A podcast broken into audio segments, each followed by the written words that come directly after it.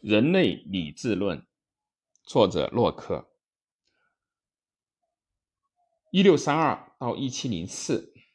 洛克很早就认为啊，以经验为基础的理性认识才是正确引导我们的东西。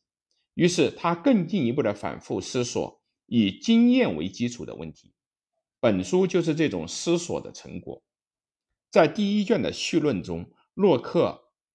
确定了以讨论人类知识的起源、确定性和范围，以及信仰、意见和同意的各种根据和程度为目的。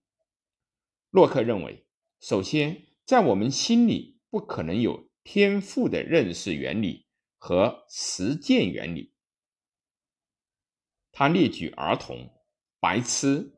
和未开化民族等例子来说明，我们心中不可能有天赋的认识的基本法则和实践的基本法则，否定神的天赋观念。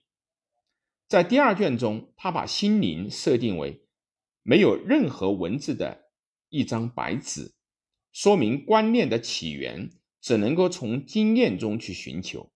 进而举出了这种经验的两个源泉，即外在作用的感觉和内心作用的反省。第三卷考察了语言，最后的第四卷是结论。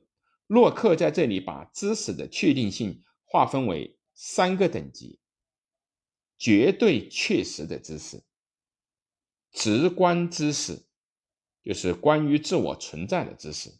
和证明的知识，关于神存在以及道德的数学的知识，仅仅超越了或然性尚未达到确实的知识，感性知识，关于外在事物之存在的知识。洛克的这种探索具有把他自己经验的立场和笛卡尔的立场相融合的性质。